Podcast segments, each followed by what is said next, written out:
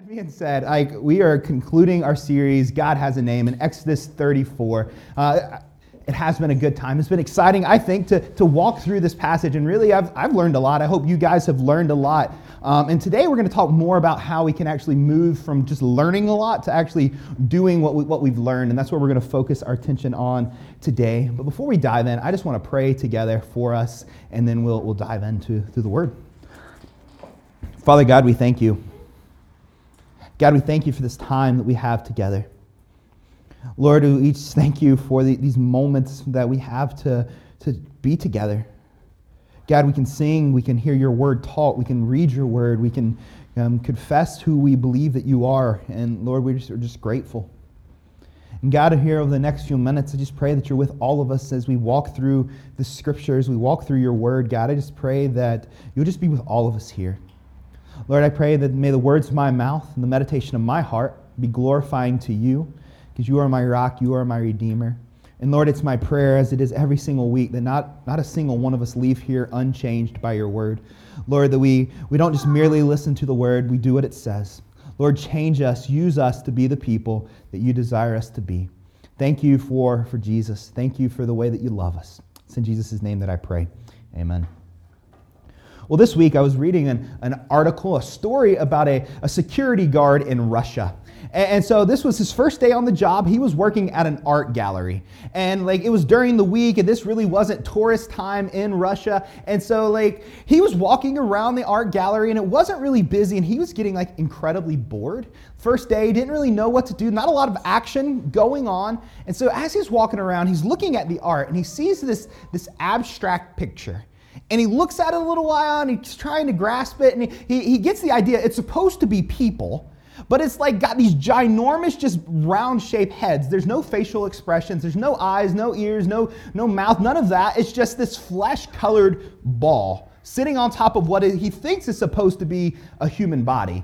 And so he sees it and then he just kind of walks around and he's bored once again. And so he takes out a pen and I know this is never a good idea, but especially like if you're a security guard, but he goes and he draws eyes on these pictures. Like because it was too ambiguous, it was too abstract for him. And so he draws eyes on this picture and he's like that looks better. Come to find out it's nearly a million euro painting that he just drew eyes on. He got fired as you might expect, but like he just was like he didn't like the abstract. Anybody like abstract art in here? One, one, one and a half of us. Like, I'm not an abstract art person. If you have to tell me what it is, it's not very good art. Like, if you have to explain to me and I have to like turn my head and wink a little bit, like, it's just not, I'm just not there. That's not me. All right? And so, but I think sometimes we're kind of like the security guard when it comes with God, right? Like, we don't want the abstract. Like, God, don't just be the, the man upstairs. Don't just be this force. Like, actually, let's, let's have something concrete. Show me what you are actually like. And thankful for us that God does that for us. He, he, he doesn't remain ambiguous. He doesn't remain vague. He doesn't remain abstract. He isn't like you have to turn the Bible upside down, stand on your head, wink a little, spin around. Hopefully, you'll be able to see what He's like. That's not what He does for us. No, He reveals Himself to us very, very clearly. And so, once again, let's read this one more time Exodus 34. Hopefully, we, we've got it about memorized at this point, but Exodus 34, verse 6 and 7 the Lord passed before Moses, calling out, Yahweh, the Lord, the God of compassion and mercy. I am slow to anger and filled with unfailing love and faithfulness. I lavish unfailing love to a thousand generations. I forgive iniquity, rebellion, and sin, but I do not excuse the guilty. I lay the sins of their parents, of the parents, upon their children and their grandchildren. The entire family is affected, even children in the third and fourth generation. So let's just make sure we know this, make sure this is clear. We've, uh, we've talked about this before, but make sure we get it. God it hasn't hidden who He is or what He is like. God is not hiding this from you. He's not keeping His character a secret from you. Now, there are some things clearly about God that, that are hard to understand. There are some things about God that may be difficult for us to grasp that we don't completely understand, but His character, who He is, what He is like, it isn't one of them. Like he is laying this out for us very, very clearly. He is, he's Yahweh. He's Elohim. He's compassionate, slow to anger, abounding in steadfast love. This is who he is. Like he is letting us know, he is cluing us into this is my very DNA. This is my makeup of who I am. This is who I am to the core of my very being, to the core of my essence. I am what he lays out here for us in Exodus 34. He's letting us know this. And one of the things that I find really interesting is, is this is a response to Moses. So if we look back at Exodus 33, Moses makes two requests of God. Well, he make, makes quite a few, but he makes a few requests of God that I think are really significant. So in chapter 33, verse 13, Moses asks this, asks God, he says, Let me know your ways so I may understand you more fully. Then in verse 18, he says, Show me your glorious presence. And God answers both of these for Moses. So the first thing he saw is the Lord pass before him. Like he is revealing his glory to him. So he's, he, Moses asked, Let me see your glorious, your, your glory. Okay. And so the Lord passes before Moses, and then he tells him his name. But I think this is so beautiful and so powerful and important for us, is it's just in response to Moses saying, Teach me your ways. Let me know what you're like. Teach me to be like you. And God's like, okay, you want to know what I'm like? You want to know my ways? Here is who I am. Moses asks him, Teach me your ways. And he says, Okay, this is who I am. This is the way of, of me. This is how I look. And here's what I think is important for us is if you're anything like me, you, you like being smart. Like you like learning a lot of things. And the goal of this series isn't just for us to be really smart. The goal of this isn't like you to be called by a friend for a table quiz that's going to be in Exodus 34 so you're ready to roll. Like, that's not the goal of this series. The goal isn't just for us to know some things about God, but rather for us to be like God. To be like Him, not just to know about Him, but to be like Him, to live the way that He wants us to live, to do the things that we were meant to do. And I don't know if you guys have caught on to this, if you've realized this, and, but as we read through these names, of God. These are things that we can be compassionate, slow to anger, abounding in faithful, loyal love, forgiving. Like these are characteristics that we can be. These are things that we can do. Yeah, we can't be Yahweh, we can't be Elohim, but like the other things, these are things that we were capable of through the through the Spirit working in our lives. These are things that we should we should be, things that we should become. And so Moses says, "Teach me your ways," and God is like, "Okay, th- here's my ways." This is what I am. This is who I am. And this is what you are meant to be. And so God is calling us to be this. He's calling us to be people who are compassionate, people who are slow to anger, people who are abounding in love. This is what He wants from us. This is what He's desiring us to be. Not only can we be these things, we should be these things. And I think that's important. Not only can we be compassionate, we should be compassionate. Not only can we be slow to anger, we should be slow to anger. Not only should we be abounding in loyal love, we should be these things. And like what we start to see is God is like He is giving us a vision of the kingdom. He's giving us this is what a, a kingdom oriented life looks like. It is categorized by these characteristics. Just think for a second. Think about a world with a bunch of people who are compassionate and gracious. What does that look like? Looks like heaven, right? Think about a group of people who are slow to anger. What does that look like? It's a place I want to be. Like, think about a group of people who are merciful, people who are forgiving. Think about these things. Like, this is, this is beautiful. And he's showing us this is what the this is the way life was meant to be. And he's giving us this vision of what life could be and what it should be. And I can't help but think about these characteristics in the way that they pop up on the Sermon on the Mount that Matthew talks about, or Jesus talks about in Matthew 5, 6, and 7. Jesus says these things. He's like, if someone slaps your right cheek, give them the, give them the other cheek as well. Be slow to anger. He talks about being a forgiving people. He talks about being compassionate. Like he just lays this all out in there. In Jesus' most famous sermon, he doubles down on this. And so, once again, these characteristics are not just what God does, they are not just the way that He acts, they are who He is. They are His very genetic makeup, they are His very DNA, they're, they're what comprises Him, it's what makes Him Him. And here's the cool thing if we flip all the way back to the first page, maybe the second page of the Bible, in Genesis chapter 1, what we start to see is this is what we were created like as well. This was the same DNA, this was the same makeup that was placed into every single one of us. In Genesis chapter 1, verse 36, it says, Then God said, Let us make man in our image, in our likeness. Let them rule over the fish of the sea, the birds of the air, over the livestock, over the earth, over all the creatures that move along the ground. Place, pay special attention to how we are made in his image and in his likeness. Those are two incredible, incredible things that, that God is letting us know in the way that we are created. We are made not just in his image, but in his likeness. So, as we begin to study these words, we start to look at this word image and this word likeness. This is the only place in Scripture that these are put together. But every time that these words are used, it is never in reference to the physical. It is never in reference to like an act when you somebody's image. This isn't what we're talking about here. It's not this physical image. Making in somebody's likeness is it's not this physical likeness. No, it's it's intellectual, it's spiritual, it's moral, it's ethical. These are the things that begin to separate us from, from other parts of creation. God says that we are very good. No other crea- part of creation gets that term. Just, just humans. And like this, these things start to, to separate us from, from like the animal kingdom. Think about this. Some, some bad examples, but just ponder this for a second. There's this lion, and a lion sees a gazelle that's down on its luck. It's, it's having a tough time, like it's run out of food, it's run out of money. The lion isn't thinking, wow, I can be incredibly compassionate and gracious to that gazelle there. No, it's thinking, hey, that's an early, that's an easy dinner. And it just attacks and it eats it, right? Because that's, that's what lions do. There's no moral, there's no ethical code there. It's just like, I'm hungry, I'm gonna do this. And, and we start to see this, like this, this idea going on, but, but with us. We are created in God's image and in his likeness. So what we begin to see is we start to act differently.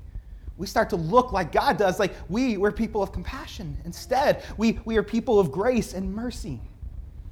And so it's important for us to, to see that this isn't just like this idea of, of the physical, this is the spiritual.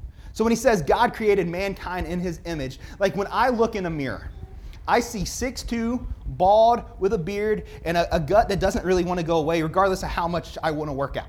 Like, it doesn't seem to go. I, I'm willing to bet when you look in the mirror, that's not what you see. If so, you have some serious self-image issues because I don't want you seeing me. If so, like, but like when you look in the mirror, that's not what you see, right? You, you see you. And the thing is, we all look different. And so God isn't saying, hey, I, I look like you, I look like you, I look like you. It's, it's the spiritual. It's, that's what God is putting wired into us. And we are created in his likeness. We are created in his image, and we are his image bearers. So, what does that mean for us? That we are to carry his name. We are to show the world what he looks like. We're to take this name that he lays out for us in Exodus 34, and we are to carry this everywhere that we go. We are to show the world what he is like since we have been created in God's image, in his DNA, in his very core, in his very essence. What is at the core of God should be at the core of us. So, what is at his core? This should be the things that are at our core, because this is the way in which he was created, or he has created us. And I think we actually get a really beautiful picture of this, of what it looks like in Ephesians chapter 5. So if you have your Bible, flip to Ephesians 5, verse 1. We're going to camp out in, in this verse for, for a few minutes, because I think this gives us a great picture of what it looks like to be a person that's made in God's image to be a person who lives out this, this image, this, this identity that God has given us, what this looks like for us. So let's read this together. Uh, Ephesians 5, verse 1 says, Imitate God, therefore, in everything you do, because you are his dear children. So, what I want us to do is we're going to break this up. We're going to look at each three of these statements to see what, what is God really, or what is Paul telling us to do. So, the first statement is imitate God, therefore. So, first thing we do, whenever we're reading the Bible, whenever we're reading almost anything, if we find the word therefore, we know that's a connecting word. And so, like when I was in Bible college, one of the things they always told you is like when you see a therefore, you have to find out what therefore is therefore. And so we begin to see, okay, this is connecting back to something that has already been said. So if we look up at chapter 5 or chapter 4, Paul is giving us what it looks like not to live as people of God, not to imitate God. He says, Stop telling lies. Don't sin by letting your anger control you. If you are a thief, quit stealing. Do not use foul or abusive language. Do not bring sorrow on God's Holy Spirit by the way that you live. Get rid of all bitterness, anger, rage, harsh words, and slander, as well as any type of evil behavior.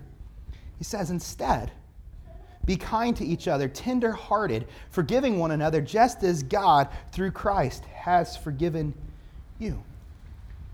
And so Paul says, now therefore, imitate God. Remove these things in your life, get rid of these things, and center your life on these, these last things that he talks about that's centered on this idea of, the, of his loving kindness, his hesed, that we've talked about before. And I just want us to think about this for a second. Think about the characteristics of God, how different they are than than, than we are. How, would it, how do you think it would go over if God made snide and bitter remarks to you when you prayed to Him? If that was the person that you were, that God was. Like, God, can you help me with this? You want me to help you with that? You got all this other stuff going on too. Don't forget about that. What, what, if, what if God did that? Or what if, like, how would our worship and our prayer life be different if God was like telling people about, about what you were doing behind your back, like behind your back? And so you pray to God, God, can you really, I need help with this? And then God goes and like, can you believe what that guy's doing? Like, what would that be like?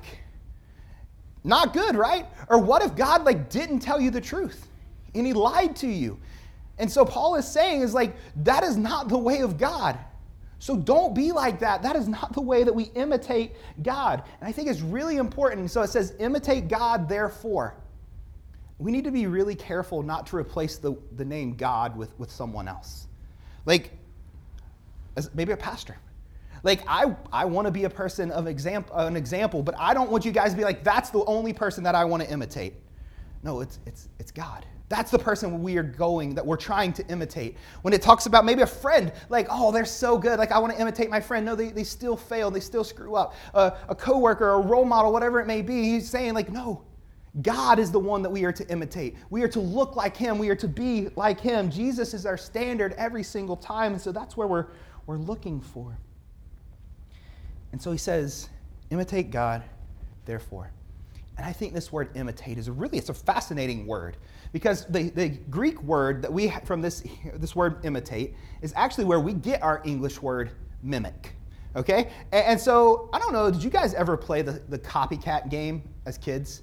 The worst possible game in the history of games ever created. Like, the, stop copying me. And so you'll say like you'll just say something and then you, it's always a sibling, but they'll start saying it right back to you and be like, "I'm hungry. I'm hungry." And then you'll look at him, "Stop copying me. Stop copying me." Mom, mom, like you guys like you should try that game. It's, it's great. Not really, it's terrible. Like but like I don't know if you remember this game.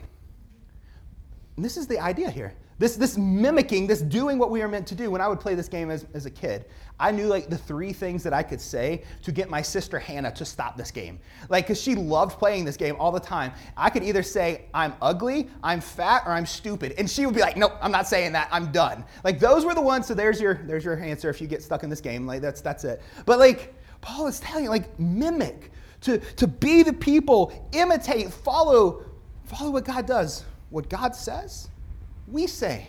What God does, we do. What God cares about, we care about. Who God loves, we love. This is what it looks like. This is what he's telling us mimic, imitate God, look like him. Look like these characteristics that are laid out for us in Exodus 34. Be people who are slow to anger, people who are compassionate. Be these type of people. And what I find really fascinating about these words, this word again, is this is a verb, but it's an active action. So it's this idea of becoming, becoming like God. It's this process of that we continue to be like Him. The goal of this isn't just to, to do the right things, it's to become the right things. And so it's, it's our goal in all of this isn't okay, I'm gonna be slow to anger, but I'm gonna hate every second of it. I'm gonna be reluctant, I'm gonna be frustrated, I'm gonna be compassionate, but I hate being compassionate. I hate being compassionate to you, especially. Like, that's not the goal. The goal is we become people who this is, is who, we are, who we are. What we start to do and we start to live out this way, we, we aren't reluctant to do these things, but the more that we get to know God, the more that He begins to transform and change us, the more these things begin to come out of us. The more we begin to do these things the way that we are, are meant to. So he says, imitate God, therefore. Here's the next thing in everything you do And I just want to, I want you guys to say this with me because this is important. All right, so in everything you do, on the count of three, we're going to say that together. Ready? One, two, three. In everything you do. Let's just do it one more time. One, two, three. In everything you do. Notice Paul doesn't say, imitate God, therefore, in some of what you do. He doesn't say, imitate God, therefore, in part of what you do. He doesn't say, imitate God there in even most of what you do. He says, imitate God in everything that you do. And that word, everything, that's the tough one, right? Like, if, if Paul would have left that out, that might, might make us feel a little better, right? If, if, if even if he just said, the majority of what you do, but he, he, he doesn't leave it out. He says, in everything that you do, it's all or nothing. There's no like partial surrender here. I mean, we can't say, okay, God, you can, you can have my work life. God, I'll even reluctantly give you my bank account. God, I'll, I'll let you be in charge of most of my free time.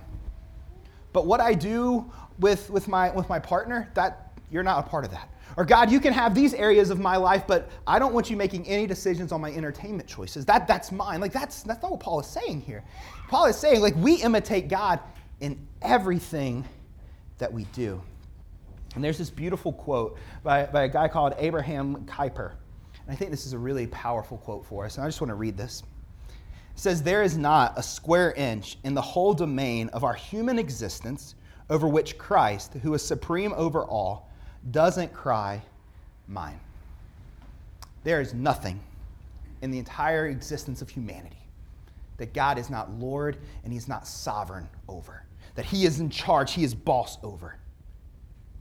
And Tim Keller, he writes about this, this quote in his book, Every Good Endeavor. And he talks about how, he talks about this quote, and he says, What I think begins to happen, though, when it moves from my eyes of reading this quote to my heart, I, I retranslate it, I rewrite it to sound more like this There is not a square inch in the whole domain of my time of personal devotion and church going over which Christ, who is supreme over all, doesn't cry, Mine. And frankly, I would like to keep a controlling interest in my church going. I think this is what we begin to do sometimes. We're like, okay, God, you can, you can be in charge of how I spend a Sunday morning. Three, three, three weeks out of the month. You can be in charge of those. Or, or, or my personal devotion time, that 15 minutes, God, you can be in charge of those. But everything else, like, that's mine. And, and it's not the way it works. God is saying, no, everything is mine. He is very concerned. He is more concerned than just what we do on a Sunday morning. He's more concerned about what than what we just do on our, our few minute of quiet time. Like he wants every single part of our lives. He is saying, I have control, I have dominion, I have power over that. And so we are to imitate Christ and God in everything that we do. Because every square inch of the human existence, every square inch of humanity, Jesus says, that's mine. So, what do we do? We imitate Christ, God, therefore, in everything we do. As these characteristics become the core of, they're the core of who God is, and they become the core of who we are, we start to live these out. We begin to imitate God. We begin to live these things out. So, we, so we've got the what, we imitate God. We've got the how and the where in everything that we do. And the last one is the why. Here's what he says because you are his dear children. Why do we do this? Because you are his dear children. When I was a kid, like I had a problem cleaning my room.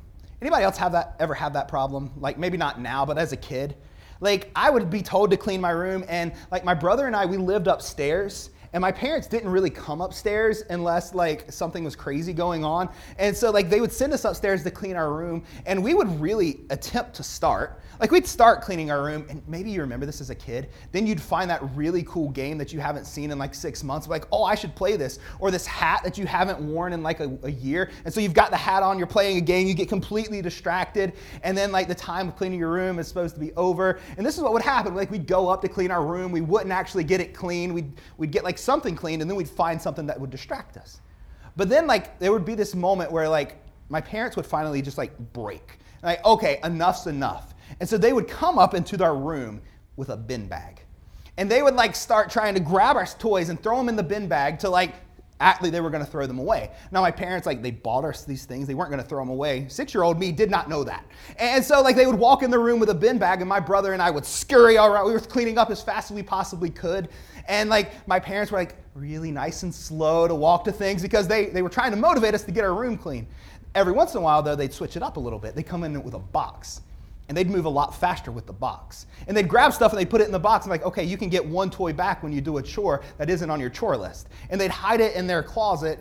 And then like we once we found out where they hid it, the chores didn't have to happen anymore. We'd start sneaking stuff out. But like this was like the motivational tactic. Like, okay, I have told you so long, clean your room. I'm gonna bring the bin bag and we're gonna get this done. It was, it was motivated out of fear. It was motivated out of like, I don't want to lose my toys. And I think it's really important for us to see why we should be motivated to live out God's mission, why we should be motivated to, to follow his or to carry out his name, to imitate God. It's not out of fear. He's not trying to scare you into a relationship. It's like, if you don't do this, I'm going to get you. I'm going to throw your stuff in a bin bag. It's not out of guilt. He's not trying to get you to be like him because he wants you to make you feel guilty. It's not out of shame because of who you are. It's not even because you're trying to earn your way to God. No, why, why is it? Because you are His dear children. He loves you. And he, that's, that's the motivational tactic here. Here is what is happening. We are living this out because we are His dear children. We want to mimic Him, we want to, uh, to imitate Him because, because we're His kids. And it's, it's out of love, out of nothing else. Like if you're a parent, think about when your kids mimic you. When they when they do things like when they're young, when they do things like like you do. Like we're not they're not doing that out of fear. They're not doing that out of anger, out of guilt. They're doing it because they, they love you. Like sometimes I'll, I'll, watch my girls do something, whether they say something or do my, manner, my mannerisms that I do. And sometimes I want to apologize, like, I'm sorry that you got that from me. But like other times, like, I'm not, like, I'm not upset. I'm not like, why are you doing that? It's not out of guilt. It's not out of fear. It's, it's because they, they love us. I remember as a kid, like wanting to be like my dad because my dad was generous, my dad was kind, and that's what I wanted to be like. It wasn't out of, it wasn't out of fear, it's out of love. And we start to see when kids start acting like their parents, like good or bad. We talked about this last week, good or bad, but in a good way, like it's just a natural thing. It's not, it's just what they begin to do. They start to pick up these things. And that's what we do as, as children of God. We just start to naturally start doing these things. They start to naturally overflow out of us as we get to know our Father better. And the more that we grow and become like Jesus, the more that we, we look like him, the more that we act like him. And one of my favorite words in the entire English language is the word verbatim. I love the word verbatim because like, it has this fullness to it, it has this completeness to it, it has this perfection to it. It's not like sort of or kind of. No, it's, it's verbatim. Flip, look at verse 2 of Ephesians 5. It says, Live a life filled with love, following the example of Christ. He loved us and offered himself as a sacrifice to us as a pleasing aroma to God. We are to follow the example of Jesus verbatim. Not sort of, not kind of, but we are to follow his example verbatim. We are to do what he has meant to, has called us to do. We are to live out these principles of what it looks like to be an imitating of God, to carry his name, to show the world what he is like. We're, we're to live this out. You might know this, maybe, maybe you don't. But in Europe and the United States alone, we throw away 300 million tons of fruit and vegetables every year that never make it to a grocery store just because of the way that they look. All right, wrap your mind around that number. Like that's that's insane. So, like, there's this apple that would be tasty to eat, but it just looks like a pear. Yeah, we can't put that in the store. Or this carrot that's disformed, and so it, like they, they can't take it to the store, so it's thrown away. And so when people started figuring this out back in 2013 and 2014, there became this ugly fruit campaign that started to happen, where, where they would take, take a, an orange that looks funky but tastes fine, and they would sell it. Or, or, or whatever kind of vegetable or fruit that you're thinking of. Maybe it looks weird, but it tastes fine. And man, as I was reading about these ugly fruit stands that were popping up throughout the world, like I just started thinking about this, and it's like they are doing for fruit what the church is supposed to do for people. Like we are supposed to be about is loving people, rationally loving people, regardless of what they look like, regardless of what happens here, and start to see like this is the character of our Father. We start to see like giving people, caring for people, regardless of what's going on. And so, if we are going to be people who imitate God, if we are going to be people who, who mimic the way of our Father, mimic Jesus, I think we got to get really comfortable. We got to get to we got to identify with some of the verbs of Jesus. So I'm just going to give us a few of Jesus' verbs that, that we see in the gospel, some of my favorites. There's, there's more. So this is just a few of our, like, okay, like, what do we do now? Like, and here's, here we go. One of my favorites is the word, is the verb feed. This is one of, one of the ones I love the most. Uh, Jesus sees, sees some people who are hungry. And so he takes a kid's sack lunch and he feeds 5,000 people. And Jesus says, when you see people like that, let's, let's do that feed people, take care of people's needs. The verb clothe. Jesus sees a demon possessed man. He, he meets this demon possessed man who's naked, and Jesus says there's a dignity issue there. And, and you can identify with that, and you can, you can feel that. And Jesus says, when you see this, when you have those moments of people, when you see people who are in need of this, clothe them, care for them. He says, give them, give them their, their dignity back. There's one that I think sometimes we like to avoid, but the verb go. I think sometimes we like to, we like to huddle. We like to stay together, but Jesus, he ends his life with this one. He says, he says, go. Go to where the people are. Go to where the people need to, to know what I'm like. Go to the people who need compassion. Go to the people who, who need forgiveness. Go to the people who need to know about me. The Sunday school answer love. This is Jesus really talked about this one a lot as we read through the Gospels. Loving people the way that he does. The word give is another verb of Jesus. Jesus loved to love and he loved to give. And he tells us to, to go and to, and to do likewise. He encourages us to do the same thing. It's the verb remember.